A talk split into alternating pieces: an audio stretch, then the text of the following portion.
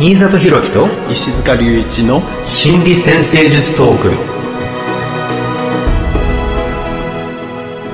このポッドキャストでは先生科の皆さんに役立つ内容をざっくばらんにお話ししていきます。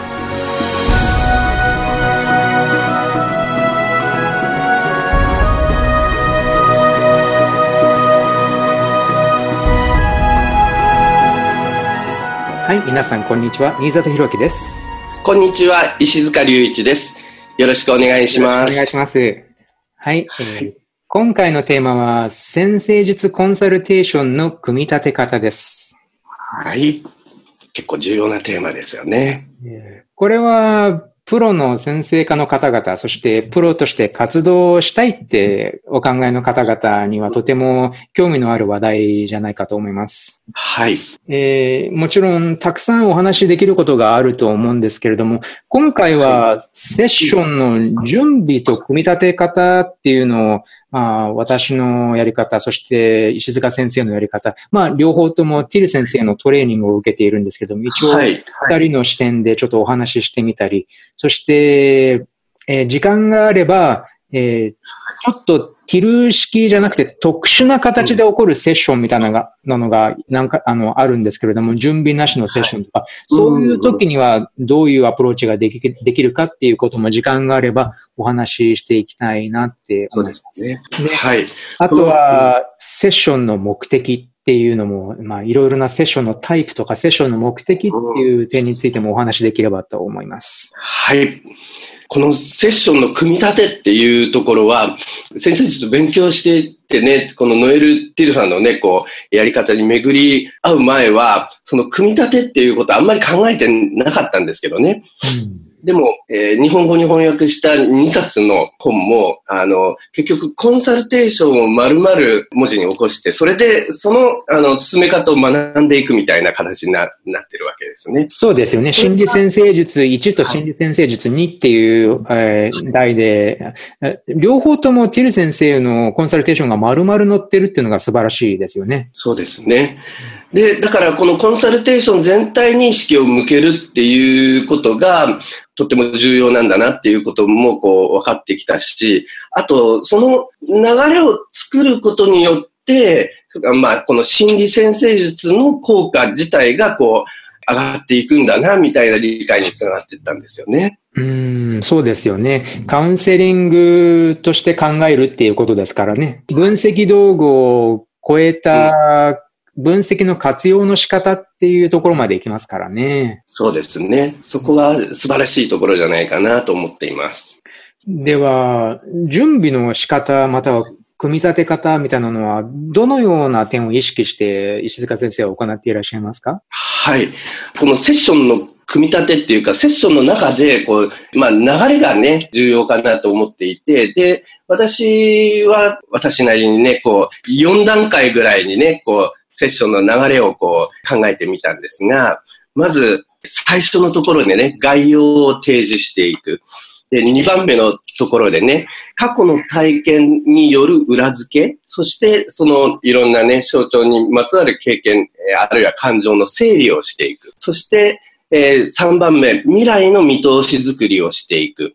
で、4番目、まとめみたいな形。まあ、この4つに分けるとね、こう、気象転結みたいで、こう、えーわかりやすくなるんじゃないかなと思うんですけど、がまあ、そんなような形で組み立てをね、こう、えーしっかり意識していくと見えてくるんじゃないかなと思うんですけどね。そうですね。私も結構同じような感じで、ティル先生のスタイルともやはり同じ、だいぶ重なる部分があると思うんですけれども、やはり最初に心理的に、まあ、ティル先生はとにかく重要なことを最初の5分間で言えるようになるべきだっていうのはよくおっしゃっていることで、だからホロスコープの中のい重要点みたいなのをいくつか最初から提示できれば、やはりそれはものすごく印象的ですからね。だから心理的な内容に関するえー要点っていうのも当然ありますし、または職業関係、適職適職判定っていう技術に基づいて、そっちの潜在能力の発揮っていう点に関して、また重要なポイントをいくつか述べるっていうことも、そういう始め方もいくつか可能だと思うんですけれども、やはり最初に重要点の提示をするっていうのは、やっぱり大事なような感じがしますね。はい。で、その先は、あれですよね。その、経験とこう合わせて整理したり、未来の見通しを作ったり。それで最初にこう、あの、概要が提示されていると、ホロスコープ上で、まあこういうようなテーマがこう見えてるんだなっていうところが最初に伝わるから、だからまあ、ホロスコープガイドに進めてる様子がとっても分かって、それ自体への信頼っていうのができていくわけですよね。うん、そうですよね。最初に提示した要点を裏付けるような過去の体験が出てくるっていうことがすごくありますよね。はい、はい。特に重要なトランジットやソーラークっていうのを多分5つから7つぐらい見ていくっていうのが割と多いと思うんですけれども、そのあたりで人生が大きく動いた瞬間とか、家族に大きな変化があった瞬間とかね、そういった点が裏付けられるとまた、そこで良い洞察につながりますよね。うん、そうですよね。うん、そしてその裏付けているときに、あの、単純に裏付けるだけじゃなくって、他の視点から見たときに、まあ今大人になってから改めてそれを見たときに、どういうふうに感じるだろうか、みたいな、こう、客観化をしていくプロセスにもなるわけですよね。そうですよね。本当にそれは重要ですよね。セラピー的な視点から言っても、あ、そんな風に当時は考えたことなかったけど、確かにそうですねっていう、そういう会話ありますよね。うん。だから、まあ、ある意味、この、えー、まあ、心理療法のね、こう、世界でいうリフレーミングっていうのが進んでいく。そういう効果があるんじゃないかなっていうふうに私は思っているんですね、リフレーミング、リフレーミングですね。リフレーミングですね。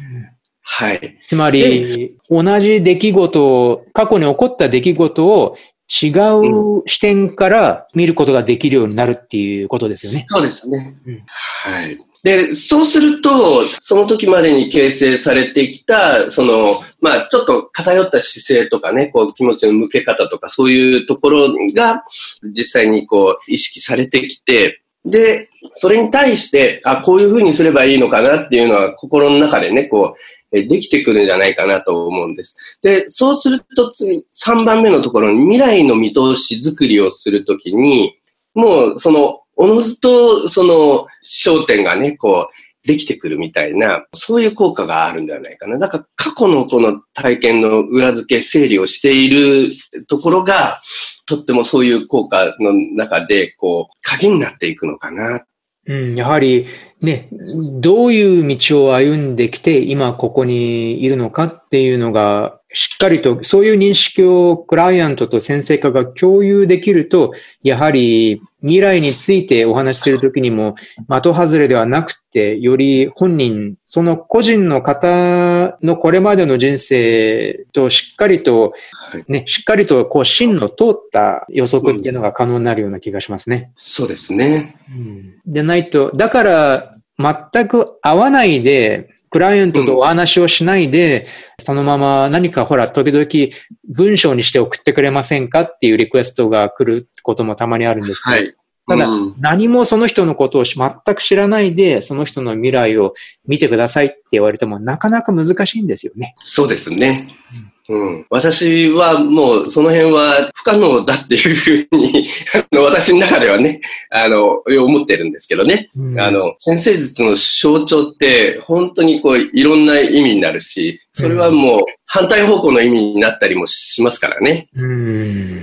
なかなかだから成功か失敗かっていうのも、環境、その人がいる環境っていうのもあの、ね、環境によって左右されるっていうのももちろんだし、その人がどのような、これまで技術や経験や実績っていうのを積み上げてきたかっていうのにもやっぱりだいぶ影響を受けるので、やっぱり本人を知らないと難しいなっていうのが、まあ、これはティル先生一流の、えー、格言があって、こういう格言がありますよね。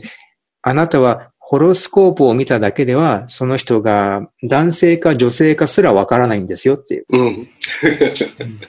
そうですよね。だから、そんなことさえわからないのにね、それ以上のことを分かろうとするっていうのは、まずやっぱり無理があるんじゃないかなっていう感じがしますね。うん。だから、まあ、そういうところを共有していくっていうのはとっても重要ですよね。うん。準備の仕方コンサルテーションをする前の準備の仕方みたいなのは何か意識して行っているやるプロセスみたいなのがありますか？そうですね。えっ、と、まず、毎回毎回基本的にね、見る部分をこう決めながら、その同じプロセスで準備をしていくっていうことはとっても重要かなっていうふうに思っています。うん、本当にそうですよね。ティル先生からもかなり叩き込まれますよね。同じ、はい、同じプロセスでやりなさいって、毎回毎回同じプロセスでやりなさいって。うん、まあでも、長い間に少しずつ少しずつ変化はしているんですけどね。うん、あるテーマに慣れてきたら、もうちょっとここまでこう含めようみたいな形でね、えー、少しずつ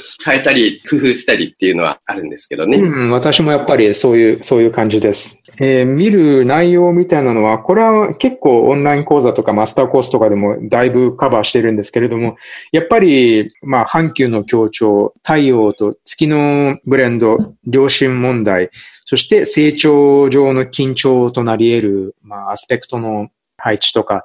えーね、こういった基本的なことっていうのは必ず一定の手順で、えー、見方が決まってるんで、これは本当にものの、ものの3、3分ぐらいでパーって、えー、できちゃうような内容で、そこからまた、まあ、適色判定なら適色判定、健康問題なら健康問題っていうのを自分なりの手順みたいなのが決まっているんですけれども、最近は、えー、未来予測の手順っていうのも当然あるわけなんですけども、最近はつい何週間か前にまたワシントン DC のティル先生のセミナーに行ってきたんですけど、はい、今回ティル先生は半分引退ということで、セミナーのリードがティル先生からキャシー・ローズさんに変わったんですよ。で、はい、キャシー・ローズさんっていう、まあ、やっぱり凄腕の先生術家なんですけど、ティル先生のお弟子さんでもあって、で、彼女が、まあ80%ぐらいの講座は彼女が行ったんですけれども。ああ、なるほど、そうそうそう。で、ティル先生が2つ講座をやって、あとはほとんど、あの、キャシーローズさんが、私も2講座を受け持って、受け持ってさせていただいたんですけれども。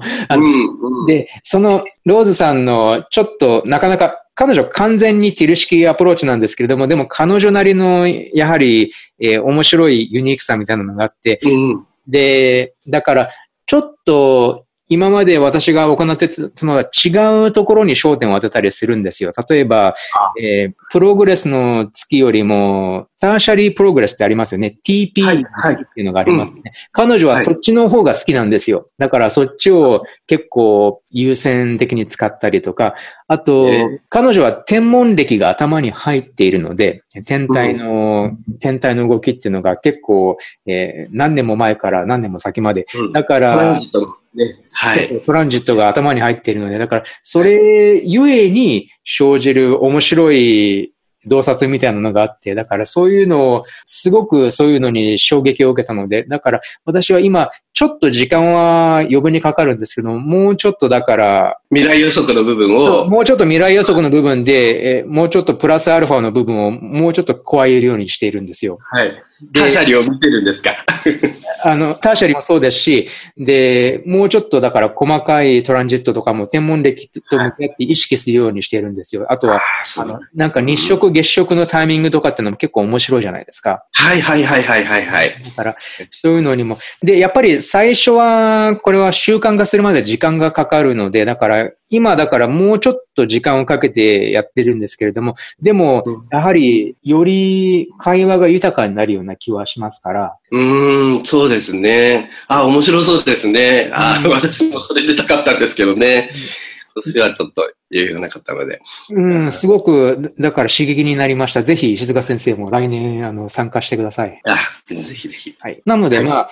だから経験を積んで、やっぱり研究内容とかっていうのができてくるので、やっぱりそうなると少しずつ何かを加えたり、と、取ったりっていうのは自然に先生科の仕事やキャリアが重なるキャリアを積むうちに出てくると思います。実際にティル先生だって最初はプログレスの天体っていうのをたくさん使っていたんですけれども、最終的にはいろいろ排除していって、プログレスの月は使うけれども、あとはソーラーアークを優先するとかね、そういうスタイルが彼の30年、40年っていうキャリアを積む間に完成していったわけですから。うん、そうですね。道具選びっていうところですね。だ自分がこう、わかりやすい道具に最終的に絞られていくような感じですよね。そう。で、これでやっぱりいい先生の存在っていうのが重要だなって思うのは、えー、よく教科書とかに出てくる何かこう中間的なハウスのトランジットとか見見ますよね。でも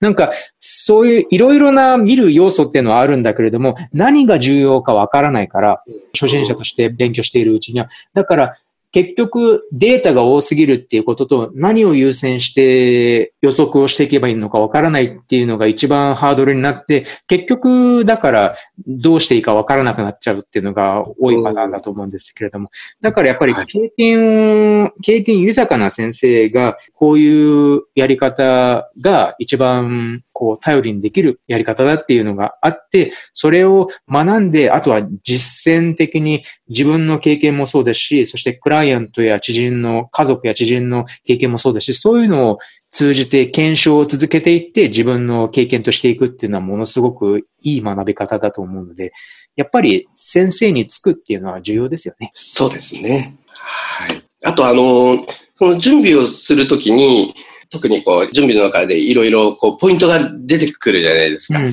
で、それらを、ポイントが出てきたときに、それらを、じゃあ、どういうふうに、こう、会話でこう、深めていくかっていうところを、結構、最初から具体的な状況はわからないけれども、例えばこういう状況だったらこういうふうに話してみようかとか、状況を具体的に想定しておきながら、いくつかね、こう、会話の深め方を考えておく。なるほど。っていう準備の時にね、それをやっていくのは結構勉強になるんじゃないかなと思っているんですね。うん、なるほどね。そうですね。私もこういう状況かなっていうふうにちょっと推理してみるっていうのはとてもいい作業だなって思います。だからちょっとそういうのも似ているような気がします。そうですよね。で、どういう状況が推理できるだろうかって。まあ、決めつけるんじゃないんだけれども、これはこういう状況なんだろうかって一応ちょっと考えてみるっていうのは、やっぱり先生かなら、やあのいろいろ技術の向上につながるんじゃないかと思います。そうですね。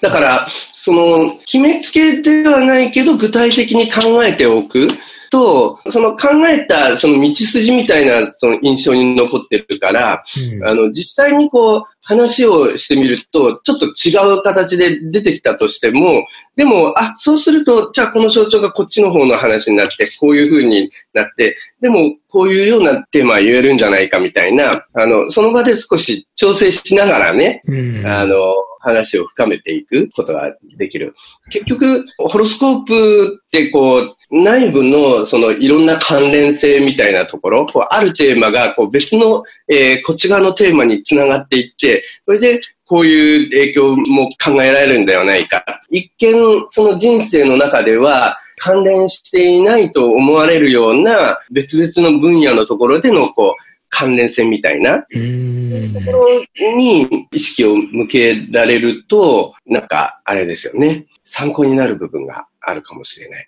だから、それをこう、やるために、じゃあ、ここの緊張が、まあ、大人になって、こう、ひっくり返って、こういう自己価値のね、こう、緊張が対人関係の次元で、こう、大きく影響してるんではないか。それは、じゃあ、どんな風に体験されているだろうとかね。そういうのを考えておいたりすると、まあ、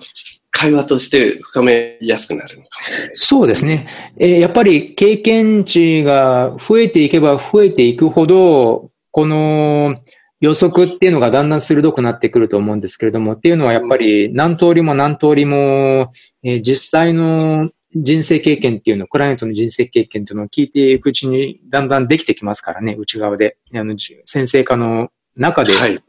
何千通りっていうパターンが多分、えー、こう、血肉になっていくと思うんですけれども、で、テリ先生が今回のセミナーでおっしゃっていたことは、例えば面白いのは、例えば土星が逆行している。ね、それを見ただけで、11ハウスに緊張があるっていうのは、もうそこで自分の中では確定していていいんだって。うん。だからチャート、もうこの状態でその11ハウス系問題があるっていうことをもう完全に予測していいんだっていうような感じのことをおっしゃっていました。で、実際にチャートを見てみると結構そうだったりするんですよね。うん。で、そこで、あの、繰り返しが出てくるから、より具体的に、じゃあその緊張っていうのがどういう方向なんだっていうところが重なって見えてくるわけですよね。でも、そこでこう、予測っていうか、その想定の、あの、感覚がないと、そこにつなげられないっていうことですよね。うん。ほら、ティル先生が、あの、日本でも何回か行ったんですけれども、全く真っ白のチャートを出して、で、2、4、7、11のハウスにチェックマークをつけます、つけるっていうあれありますよね。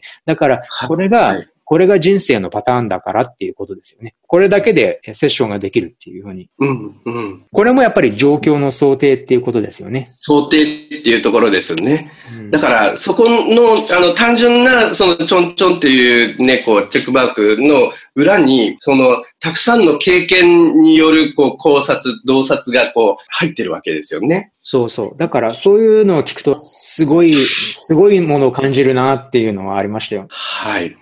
あの、ティル先生がよく、1ヶ月に1、2冊ね、その、えーセルフヘルプの本を読みましょうって言いますよね。ありますよね。うん。で、そのセルフヘルプの本を読んでいくと、えーまあ、自分が普段こう発想しているのとはまたちょっと違った視点で、その人生の心の中のテーマの、あ、こういう側面がこういう部分にこう関連しているんだな、みたいな、そういうところが見えてきたりするわけですよね。やっぱり先生科だから先生術とつなげますよね、自然に。生とつなげて、うんだから、じゃあ人間関係に関するこう本をこう見ていけば、その人間関係のこうセルフヘルプみたいなのを見て、で、やっぱりこう幼少期の話を自覚しながら、それがどんな風な具体的な話が、どんな風な今の状況につながっているかみたいな例が出てくると、そのチャート上ではどの辺のハウスの話かっていうのはこう、うん先生科だからね、象徴としてこう、思いえー描かれるんだけど、具体的な話がそこに周りにこうついてくると、実際の情景と重ねやすくなるわけですよね。やっぱり人生経験うんつ。なげられるってすごい、すごくためになりますよね。そうですよね。うんだから、そういうようなのをこう参考にしながら、あの、そういう感覚を深めていくっていうのも、こう、とってもこう有効なんじゃないかなと思うんですね。そうですよね。うんはい。で、ティル先生は、それをたくさんやってきてるんだなっていうところ、とっても感じましたね。自分でもこう、いろいろね、こう本を読みながらね、その考えていくと、本当にそうですよねだ。からこういう組み立てを、の発想を得たのかな、みたいな。あのー、ティル先生の心理先生術2の本のクリエイティブアストロロジャーの後ろの方にうん読書リストがありますよね、ティル先生の。あれは訳されたんですか？あ、えっ、と、読書リスト？ほら、リコメンデドリーディングみたいなのはありませしでした？クリエイティブアストロロジャーの、なんかねおまけみたいな感じで。はい。ちょっと、あの、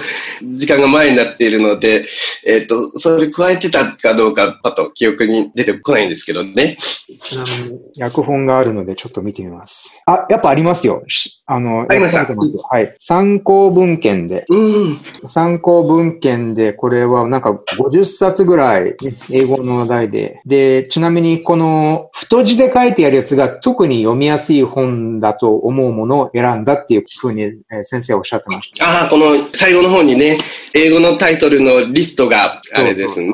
ずらっと載ってるところですね。これが、あの、ティル先生が今回もおっしゃってたんですけど、これが推薦読書リストだそうです。はい、はい。あ、そうですね。うん、これ、あの、日本語になってる本を、こう、また改めて、こう、ここに並べていくと、結構日本語になってるやつもありそうです。あありますね。うん。多分、ザ・ロードレス・トラベルドとか、あと、フォーカシングとか多分日本語になってるんじゃないですか。なってそうですね。はい。うんうんいい感じだ。うん。私ももうちょっとまた読んでみたいと思います。はい。と、えー、と、読書の話になってしまいましたが、えーまあ、準備のね、そうそう一つかもしれないですよね。で、あとは特殊なタイプのセッション、特に日本人の方ではよくあるパターンで、準備なしのセッションを行わなければいけないっていう状況があると思うんですよ。そうですね。あの、占いの館みたいなところにね、こう行くと、もうその場で来て、で、その場でこう、もうすぐ見始めるみたいな状況っていうのがあるわけですよね。うん、で、こういう場合はどういうふうにアプローチするべきか。えー、ちなみにキャシー・ローズさんもサイキックフェアみたいな、なんかこうサイキック祭りみたいなところに参加されることが結構あったみたいで、で、そこで割と鍛えられたみたいなんですけれども、そういう時にはお客さんは大体ほら15分でいくらとかいう、そういう単位でお金を払うわけだから、時間でお金を払ってるから、だから何分も先生家が準備をするよないわけですよね。はい、でだから、こう、パッとデータを入力して、で、チャートを見て、見た瞬間に、パッと言えるようにならなければいけないっていうふうに、そういうことをおっしゃっていました。やっぱりそうなると、チャートを見たときに何がポンと浮かび上がってくるのかっていうのが、そこら辺がやっぱりすごいなっていう経験の凄さを彼女のお話を聞いてると分かったんですけれども、やっぱり当然、まあ、ティル式の中でも十分お話しできることはあって、やっぱり阪急の強調っていうのがもう一瞬でわかりますし、太陽と月のブレンドっていうのもそうだし、あとはでも、ローズさんの場合は、最近のトランジットとか全部入ってますから、だからあの頭の中に、ね、だから軸の度数とか太陽や月の度数とか全部見ていって、それだけで最近何が起こっているかっていうのがトランジットとの関係でね、パーンと出てくる。あの、去年の何月になんとかみたいな。そうそうそうそう。で、またはなんか、ほら、例えばね、よくいい、面白い例は、えー、活動級の最初の方。これが、はい、これが今、えー、特に注目している度数で、なんでかっていうと、確か7、8年ぐらい前に、えもう10年近く前かな。はい、冥王星が、こう、うん、ね、7、8年から10年ぐらい前から活動級の最初のところを、こう、ずっとトランジットしていたわけですよね。で、はい。世界的にも結構激動の時代だったんですけれども、で、今ね、最近、過去2、3ヶ月で土星がヤギ座に入ってきて、今度はその同じ度数のところをこう、トランジットを始めているわけですから。だから当然、その7、8年前に起こった大きな変化っていうのの反響というか、答え合わせというか、うんえーうん、やっぱり何か共通するそういう大きな変化とかね、そういうものが期待できるんじゃないかって。そういう意味で、特にだから、クライアントのホロスコープを見た瞬間に活動級の最初の方の度数が際立っている場合には、やっぱり当然そこに注目するっていうのがあるわけです。はいはいはい。ね、あの、ちょうど冥王星と天王星がね、あの、ずっとこう、動いてたわけだから、変化のこう動機はこうたくさん来たけど、ここで土星がこう来たところで、なんか形にするわけですよね。ねだから、やっぱりそういうのを考えてみるとすごく面白いような気がしますよね。で、もっと面白くなりそうなのは、えー、多分、ヤギ座の中間ぐらいの、これもう20、25年、27年ぐらい前か90年代最初のところで、えー、ヤギ座の天皇星海洋星コンジャンクションっていうのが何年か起こってましたよね。はい。ね、そこの点を、まあ、冥王星が通過中で、そしてもう1、2年で土星が追いつくわけじゃないですか。だからやっぱりその、そのあたりの世帯の人にとっては、やはりこれはものすごく大きな変化の瞬間ですよね。はい、はい。多分、土星、土星リターンとも近いし、ややっぱりここら辺が、多分この時代に生まれた、そのね、90年代初頭に生まれた人たちが、ここで大きな、大きな大きな変化を経験する。もしかしたらそれは世界的なレベルでもやっぱり何か反映されるぐらいの変化なのかもしれないとかね。だから、やっぱりいろいろ注目しなきゃいけないような気がします。これこれからの2、3年。そうですよね。うん、あの、もう土星と冥王星がね、こう、ちょうど、えー、コンジャンクションに戻ってくるっていうか、サイクル一つそこで終わって、新しいのがこう始まるようなね、ところだから、やっぱり大きな時代のね、こう変化が進んでいきそうな。だから未来予測の際にもそこら辺の度数が際立っているホロスコープの場にやっぱり当然何かこうそう予期するべきものがあると思いますし、あとは天皇星が間もなく大牛座に入るので、うん、やっぱり大牛座0度付近の、えー、軸とか天体とかがあったり、やっぱり当然、あ、はい、これはやはり何か、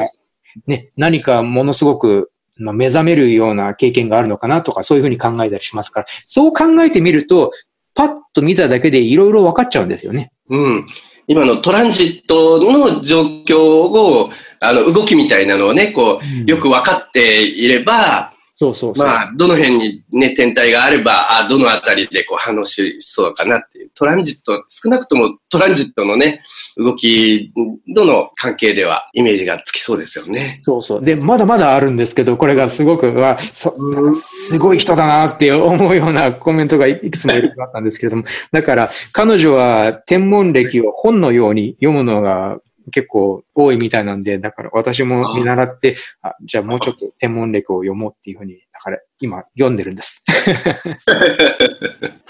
じゃあその天体の動きを、まあ頭の中では物語みたいな形で、そのイメージとして想像しながら、ね、読んでるような。うん、例えば、えっ、ー、と、3月、あまあ、もう、もう3月なんですけれども、えー、例えば3月の、こう、天文、天文歴とかっていうのをこう見ていくと、えー、確か、はい、まあ、実際に見てるんですけど、水星、金星、火星、全部が、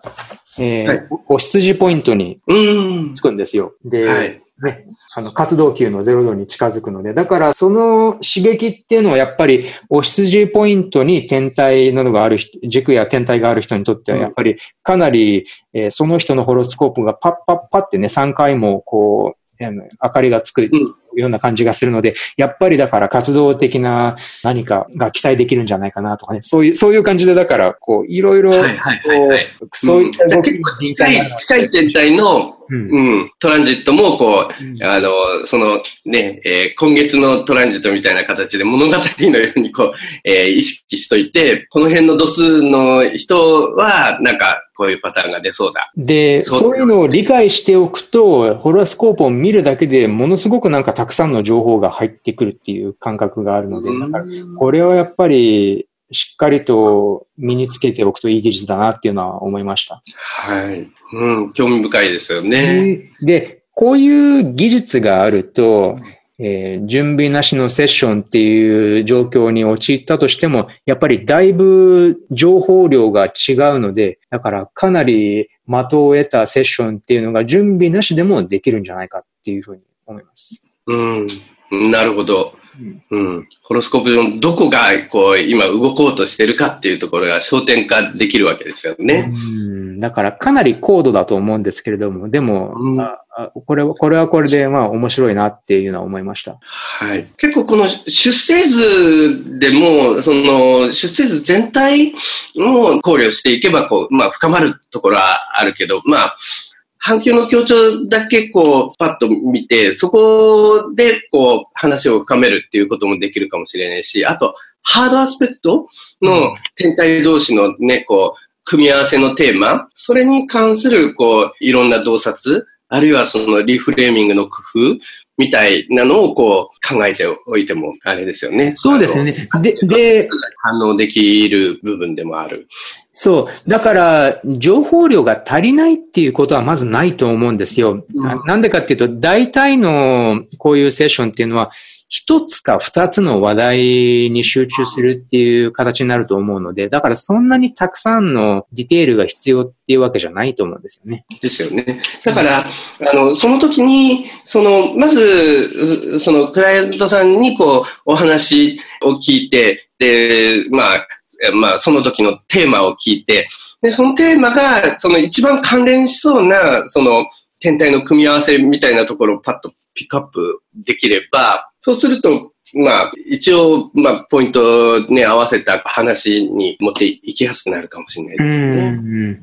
あと、セッションの目的っっていうこと、セッションのタイプや目的っていうのについてもちょっとお話ししてみたいと思うんですが、まあ、まず、じゃあ、なぜセッションを受けに来るのか、ね、またはなぜセッションを行うのかっていう、うんあの、お話もちょっとしてみるといいんじゃないかと思うんです。まあもちろんいろいろなタイプの先生科の方がいらっしゃいますし、だから、はいこれ。は人それぞれの答えが出てくるっていうのは当たり前だと思うんですけれども、うん。えー石塚先生の場合はどうですか？セッションの目的っていうのは。セッションの目的ね、あの、私の場合はやっぱりね、その、ホロスコープっていうのの、その、とってもこう、有効だなって私が感じているのは、普段あんまり意識してない、こう、人生全体をこう、俯瞰してえー考えるとか、ちょっと、えー日々の生活からこう、離れて、こう、見渡してみる。みたいなところが、先生術を使ったセッションの、こう、一つね、大きな有効なポイントではないかなと思っているので、だから、まずは、そういうところを、まあ、その有効性みたいなの？それをこう、えどっかでね、こう、クライアントさんと共有して、で、そういう視点で洞察を得ていきましょう、みたいなね、こう、えーこの最初にあの持ってくるような工夫をしているんですが、なるほど、なるほど。うんうんあの、心理的な、やっぱりよく先生がおっしゃっている自分のパターン、自分の人生におけるパターンの認識とか、パターンの、まあ、あわよくばパターンを変更していくとか、そういう感じを受けますね。そうですね。だから、そういう時に、あの、でも、やっぱり、あの、占いっていうイメージがうん。あって、そうすると、何か具体的なね、あの、金は上がりますか、下がりますかとかね、あの、具体的な、こう、ちょっと答えを聞きたいような姿勢でね、こう、来る方もいるわけですよね。うん。そういう時に、どうこの先生術のセッションの、まあ、意義がね、あるかっていうところをうまく共有する工夫みたいなのが重要なんじゃないかなと思っていて。うんねえ。確かに、そういう、例えば、洗練された心理先生術を学んだ先生科のもとに、ね、金運は上がりますか下がりますかっていうクライアントが来るっていうことも、まあ、当然あるわけですから、そういう場合にはやっぱり何か認識を共有できると、確かにお話がスムーズになりますよね。そうですね。逆に共有できないと、全然すれ違っちゃいますよね。ねすれ違っちゃうとお互いに辛いですよね。辛いですよね。だからそこをまず共有しておかないと、あの、だから私は結構セッションの最初のところで、先生術のこの象徴っていうのはいろんな意味になるので、だからそこからクライアントさんのその実際の体験と結びつけていかないと何も具体的なことが言えないんですよっていう話は、えーしちゃうんですよね。なるほどね。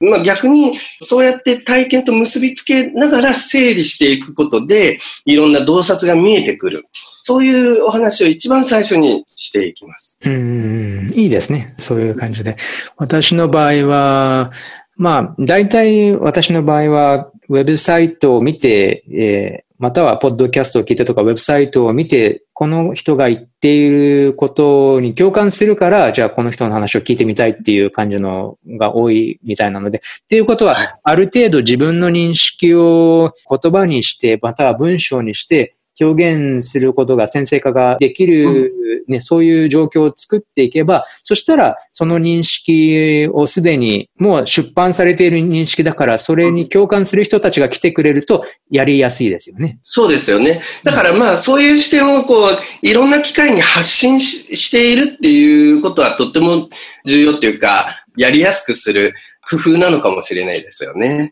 うん。例えば、なんか、あの、逆に、だから、金運が上がりますか下がりますかっていう人たちにアピールしたいんだったら、やっぱり、うんじゃあ、ね、あの、スーザン・ミラーさんみたいに、あなたが今年一番ラッキーな日ですとかって言えば、この日でね、そういう感じの、そういう感じのニュースレターをあ出すっていうのもまた、それはそれで、えー商売っていう面で言えば、うん。それはそれでありなんだなっていうのは思います。はい。実際にだからそういうのを求めている人たちにとって、うんそういう、そういう認識を発信していくっていうことは当然有効なことだと思いますし。だから、もし食い違いが多い場合には、じゃあ自分がどういうメッセージを発信しているのかって考えてみるのも、やっぱり、まあ広告っていう意味がありますから。あのああ、そうですね。ね、どういう先生家になりたいかっていうのを考えていく上では結構ちょっとえー振り返ってみるといいポイントかもしれませんね。自分がどういうふうに、えどういう認識を自分の文章や言葉を通じて伝えているのか。だから、えー金運がどうですとかそういう話をしたくないんだったら、じゃあ、なるべく、じゃあ、あの、認識を表現しない方がいいっていうことになりますから。そうですね。うん うん。あと、セッションのタイプっていう考え方が、うんこれはキャシーローズさんが結構、あの、何年か前にお話ししてくれたんですけれどはいはい。私もこのセミナーを聞かせていただいたかもしれうんない。私が参加した時の、はい、うん話題だったそうそうそうそうですね。はい。で、結構感銘を受けたので、ここでシェアしたいと思うんですけど、はい。彼女が言うには、まあ何種類かのタイプみたいなのがあって、えーまず一つは種植えとなるセッションがある。種植えっていうのは、新たなアイデアをクライアントの中に植え付ける。クライアントの心に新たなアイデアを植え付けるっていう。だから、今全く認識がない潜在能力の可能性っていうのが、その最初のセッションを通じて、えー表現されて、だから例えば全く自分は、えー芸術的なこととかに興味も才能もないと思っているクライアントに、いや、うん。あなたは、には今そういう、あなたを見てもそういう、確かにそういう印象は今受けないんですけども、でもあなたのホロスコープには確かにそういった才能があるんですよ、みたいなそういう会話があるっていう、それは結構種植えとなるようなセッションで、うん。で、それからもしかしたら何ヶ月も何年かした後に、その種がこう、ちゃんと成長して花になるんです。つまりその人が自分自身の可能性に、あ、確かにあの頃言われててたように、あこういったものを自分は必要としているんじゃないかとか、そういう形で、こ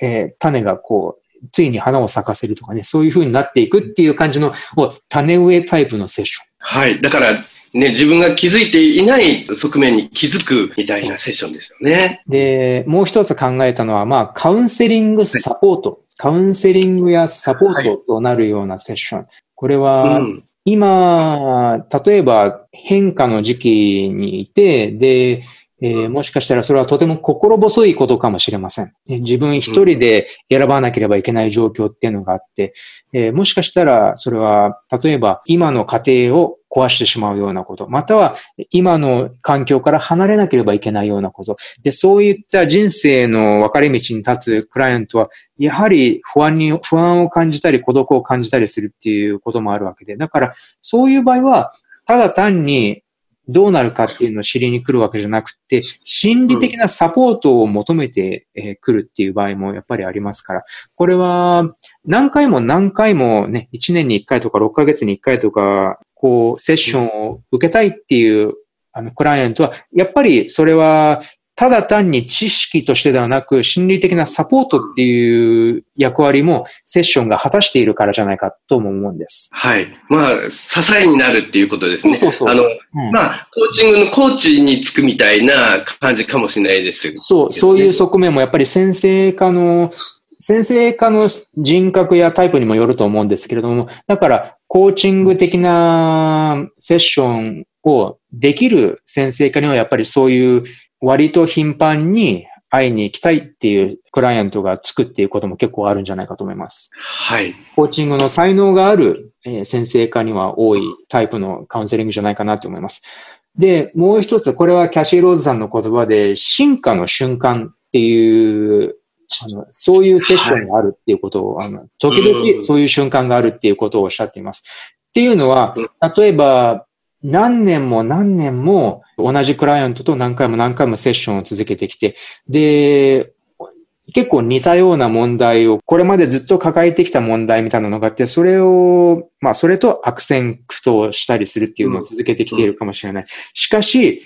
例えば、まあ、5年ぐらいしてから、はその、なんか10回目ぐらいのセッションで初めて、これまでずっと伝えてきたことが、ああ、そうか。確かに、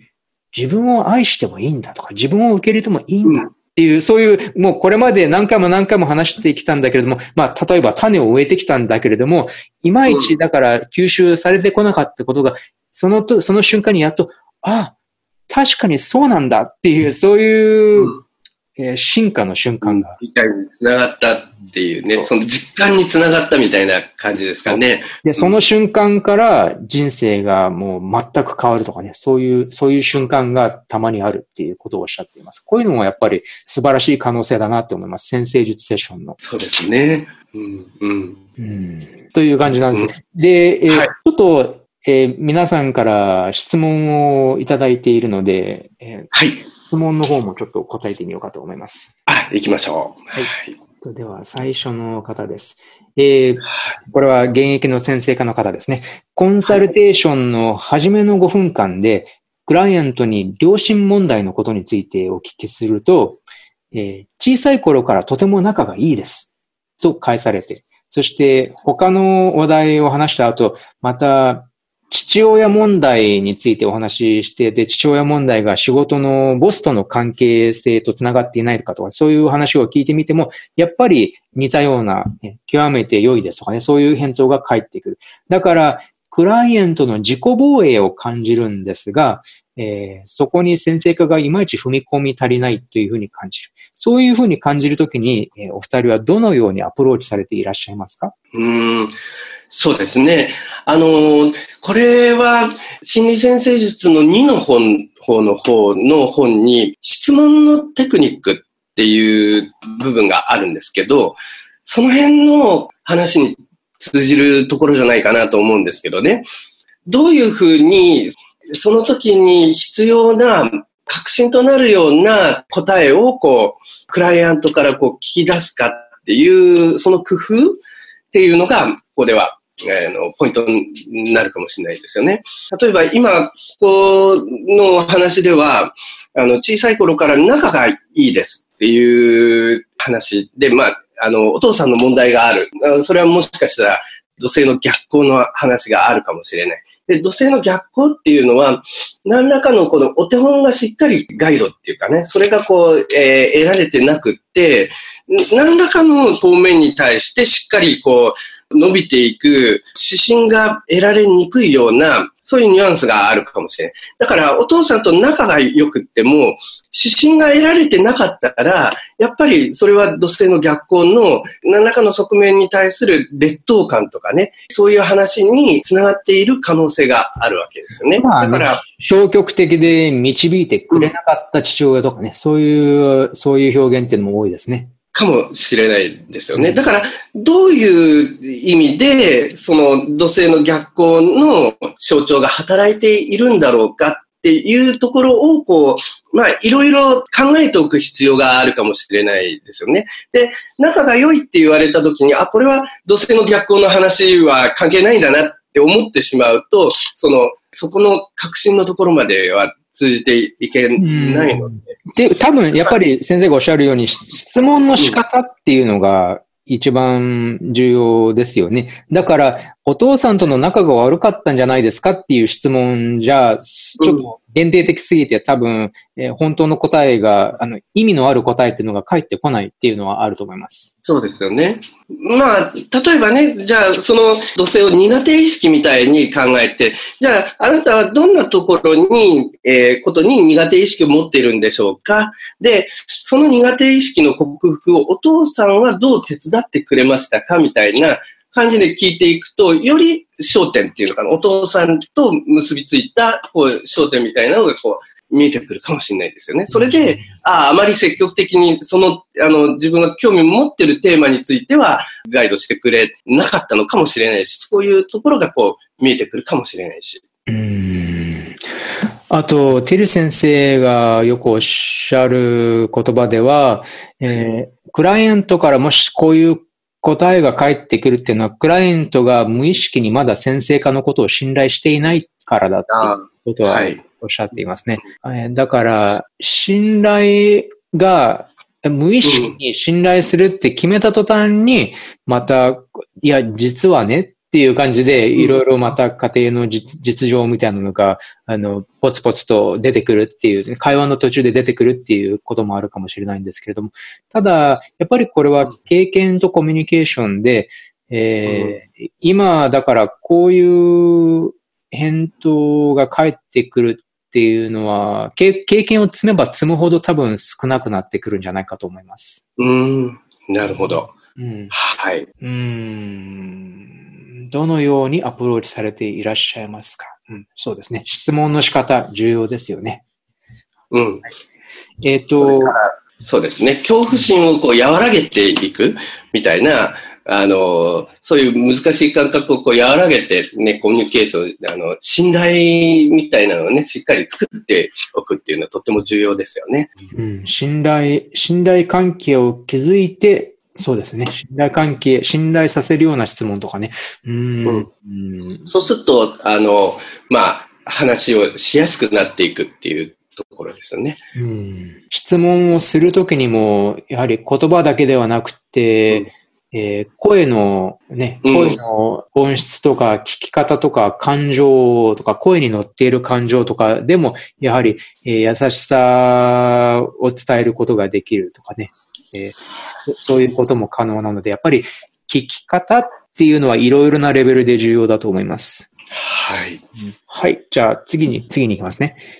チャートからは多くの情報が得られますが、それをチャートからはこんなことがわかりますよとたくさん伝えていった方がいいのか、それとも最小限にして本人の気づきを待った方がいいのか。こういうね、ど、どっちがいいのかっていう質問で、だから、いくら伝えても、クライアントがシャットアウトしていると聞こえないこともあるかと思うので、えー、だからね、どっちがいいのかっていう質問です。うん。え、これなんですが、先ほどもね、ちょっと話題になったかもしれないんですが、これ多分、えチャート上の象徴っていうのは、具体的にはいろんな形で体験される可能性があるので、だから、チャートからこういうことがわかりますっていうふうに、あんまり思わない方がいいいいかもしれないですね。そのチャートの象徴をガイドに、今目の前にいるそのクライアントさんの、えを、えー、理解を深めようとしているんだ。で、話を聞いて理解を深めようとしているんだ。で、あ、なるほど、こういうふうなあの目標を持ってこういうことをやりたいんだ。で、えー、じゃあ、あの、どういうふうにしようって、そういうところを共有しながらね、こう話をこう進めていくみたいな姿勢が、こう、えー、できると、それは会話のような形になっていくので、いろんなことをシェアしやすくなるんじゃないかなと思うんですよね。うん私はこれは結構半々ぐらいの気持ちなんですけれども、結構ここ数年、まあ、てる先生のコンサルテーションをすごくたくさん聞いてきたので、私もチャートからわかるんじゃなくて、やっぱりクライアントとの会話を優先するっていうスタイルはずっと取ってきたんですけれども、ただ、キャシー・ローズさんのセッションをちょっと聞いて、ちょっと反省した点があって、やっぱりでもね、彼女は結構ね、ズバズバズバって最初に言うんですよ。ホロスコープから。はい、で、結構突っ込むんですよ。あの、あの、面白い、ホロスコープの特徴点っていうのを結構いい感じの言葉にするんですよ。で、あ、うんこれはすごいなって。結構だから、いわゆる占い師的なスタートなんですけれども、ただ、それが絶妙に的を得ているので、だから、あ、やっぱりこれはすごいなっていうふうになるんですよ。うん。ね。すごい、なかなか難しいですけどね。そうそうそう。すごく高度なんですけれども、うん、だから、私も最近はもうちょっと言葉を使うようにしてるんですよ。うん。ホールスコーブに出ている内容、まあ、もちろん、シーンはやっぱりティル式なので、あの、それでも、もう少し言葉を使って伝えていると、なんかね、そのバランスみたいなのがね、ちょっと最近変わってきてきて、ただ、割と効果的みたいなんですよ。やっぱりクライアントにしてみれば、自分についての情報を知りたいっていう点があるから、だから、ただ単に質疑応答だけじゃ物足りないっていうね、私のことをもっと教えてくださいってあの言う人はやっぱいるわけじゃないですか。そういうものを求めてきているから。だから、そういう、そういうニーズっていうのもあるんだなっていうのを結構実感して、ちょっと反省して、うん、で、だから最近ちょっとだからスタイルを変えてきているんですけれども、でも、なるほど今はものすごく、だから、そ、それが、今このバランスがすごくいい感触だなっていうのは思います。はい。それで、そ、そこをこうやり始めた時にね、えっと、象徴っていろんな形で動くじゃないですか。うん。それが、例えば、その、自分がもともと持ってる、例えば劣等感を改めて強調するような言い方でずっとこう、話が来た場合は、その先、それをこう、修正していくね、こう、意識っていうのが、こう、働きにくくなってしまうかもしれないですね。だからそうそう。あまりネガティブなことは、あの、いあの、うん。なんか本人のためにならないような伝え方っていうのは、あの、や、やめた方そうそうそうそうがいいやめた方がいいですよね。そこ、そこの、そこの部分の話の仕方っていうところがとってもこう、重要になってくるんじゃないうん、これはやっぱりコミュニケーションの仕方だと思いますよ。これそうは、まあ、あの、キャシー・ローズさんも、あの、当然そうなんですけど、やっぱり、うん。どちらかというと、必ずクライアント、決してクライアントに不不快な気持ちにさせるっていうような言葉っていうのは全くなくて、ただ、それでも結構、うん。洞察を得させるようなことを伝えるんです。うん。うんだから、とってそのその絶妙なバランスっていうのはやっぱり、うん。あやっぱりプロだなって思いますね。うん。だから、あの、提案の力っていうところ、まあ、あの、ティル先生の本にもね、こう、強調されてあったなと思うんですが、そこの部分のこう話かもしれないんですけど、その象徴っていうのは、その限定されるものではないけど、でもこう、こういう動かし方をしたら、とてもこう、建設的にね、こう、体験を進められるんじゃないかっていう、こう、提案ですよね。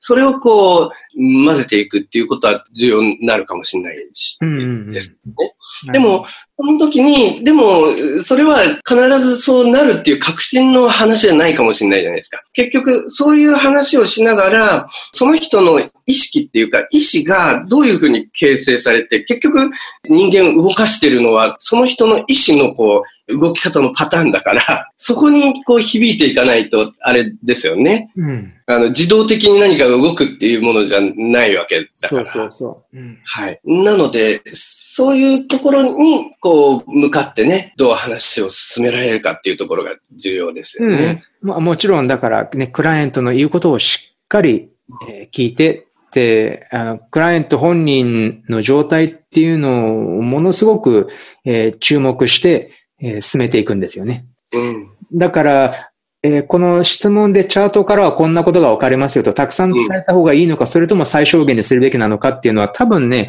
リーダーシップを取るか取らないかっていう、それ、そのスタイルの違いだと思うんですけれども、だから、だんだん経験を積んで、で、的を得たことが言えるようになったとき、うん。それそれを建設的なコミュニケーションとして伝えられるようになったときに、うん。多分リードをしていっていいっていう、そういう状態になってくる時が来ると思うんです。うん。はい。ただ、やっぱりそれは経験値とコミュニケーション能力っていうのを、その両方がいるんじゃないかなとは思うんですが。そうですね。だから、チャートからこんなことがわかるっていうよりは、チャートからこういう動かし方をお勧めしますみたいな姿勢で、こう、あの、たくさんね、情報を伝える。そうすると、限定にはならないし、でもその、こう、意思をね、こう、作っていくヒントにはなるかもしれないですよね。うんまあ、ここら辺はね、多分ね、来日セミナーの間でも結構伝えられるんじゃないかなと思うので、ちょっといくつか用意しておきます。ああ、素晴らしいです。あの、あとね、オンラインセミナーで、コンサルテーション実践のパート2みたいな感じで、第4部パート2みたいな感じで、えーあもうもうちょっとコンサルテーションの録音みたいなのを聞けるような感じで、または生セッションみたいなのを聞けるような経験っていうのが貴重だと思うので、そういうのをもうちょっと入れておこうと思うので、だからそこら辺でもうちょっと細かく細かく、えーあの、実例みたいなのをお見せできればいいなって考えています。あ素晴らしいですね。えっと、最後の質問ですはい。つい、セッション中に相手が喜ぶことを言いたくなるのですが、そうならないための心構えやフレーズがあったら教えてください。その喜ぶことっていうところの内容ですよね。あの、多分こんな感じじゃないですかね。やっぱり、いいことがあるよ、みたいなね。うんうんうん。これはでも、ティル先生もよく言いますけど、ほら、ティル先生は自分の弱点はポジティブすぎることだとかってね、そういうことをおっしゃって、えーうん。おっしゃったことあるんですけれども、やっぱりちょっと共通することかもしれませんね。うん。あの、私は喜ぶことを、こう、えー、言うっていうのは、あの、いい姿勢だと思うんですけどね。ただ、その、喜ぶだろうことっていうのをどこに定めていくかっていうところが結構重要じゃないかなと思うんですね。うん、で、それの中では、その人が、例えばね、多少の困難を乗り越えながら、こういう成果を上げるみたいなところは結構大きな喜びにつながるんじゃないかなと思うんですよ。それで、でも、どっかでね、こう、あの、棚からぼたもちみたいな、その、喜びが来るようなところ、期待するところ人間も、だからあるかもしれないけど、でも、ちゃんと現実的に努力して成果を出していく。そういうところを、あの、どっかでちゃんとね、この、いろんなクライアントさんね、こう、意識してるんじゃないか。それをこう、やっていくヒントが欲しいと思ってるんじゃないかなと思うんですよね。で、そこを実現して喜びを得るみたいなところをサポート、現実的にね、こう、サポートする方法を一緒に考えられればなっていう気がするんですけどね。まあ、やっぱり、行動して、うん、えー、結果を出すっていうのが、あの、前提っていうのは結構ありますよね。ティル先生のカウンセリングでも。うん、あとは、こういう言葉が結構あるんですけれども、えー、これは、まあ、先生化に限らずカウンセリングであり、まあ、人、人を相手にする職業においては結構よく言われる言葉なんですけども、クライアントは、先生家が何かを伝えて、ただその言葉は結構すぐ忘れてしまうと思うんだけれども、ただそのセッションの、セッションの最中にどういう気持ちになったか、それは残る。うん、だから、えこの結構英語でよくある格言を訳してみると、え人はあなたが言ったことではなくて、あなたが人をどういう気持ちにさせたかっていうことをずっと覚えている。うん。なるほど。だから相手にとっては、えー、私たちがその相手をどういう、相手にどういう気持ちにさせたかっていうことだけが、えー、その相手の中での私たちの印象なんだっていうお話。うんだから、その、もともと用意していた言葉をこう伝えるだけじゃないっていうことですよね。その、その場でどう気持ちを動かすか。うん、だから、やっぱり、それは先生家の姿勢であって、話し方であってっていう、そういう、そういうのはありますよね。だから、まあ、喜ぶようなこと、うん、面白い質問だなと思うんですが、ただただね、あの、先生家としての技術っていうのは必ず重要になってくるので、だって、ほら、まあ、一生会わないっていうんだったらいいけど、大体の場合は、的外れなことを言ったら、必ずそれはどこかで帰ってきますから。うん、だからやっぱり先生家としては、まあ自分なりに正しいと思うことをやっぱり言うわけなんですけども、やっぱりそれはでも、はい、あの、コミュニケーションの仕方ですよね。はい。だから、うん、あ、金融アップしますよとかね、そういう、そういう、なかなか、それはじゃあ、あの、当たり外れの世界だから、なかなか、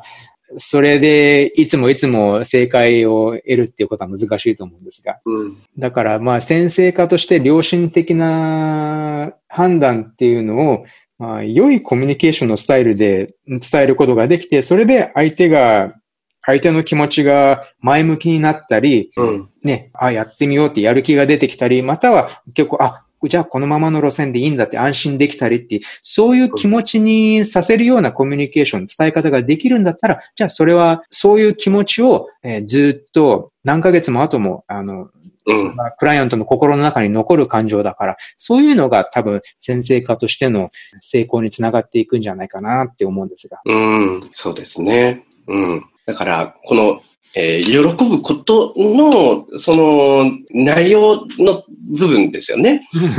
そうそうそう。なかなか、あの、えー、微妙な表現です、ね、でも面白い質問だから。面白い質問ですね、うん。面白いと思いました。はい。と、という感じです。なので、はい、まあね、いろいろと、えー、セッションの組み立て方から、セッションのタイプ、そしてね、結構いい質問があったので、ね、いろいろお話できたと思うんですけれども、まあ、皆様が、えー、プロの先生家として、またはね、知人や家族たち相手にホロスコープについてお話しするっていう時にでもまた役に立てる、役に立てていただけるような内容があればよかったと思います。はい。あお役に立てればね、と思います。ありがとうございました。ありがとうございました。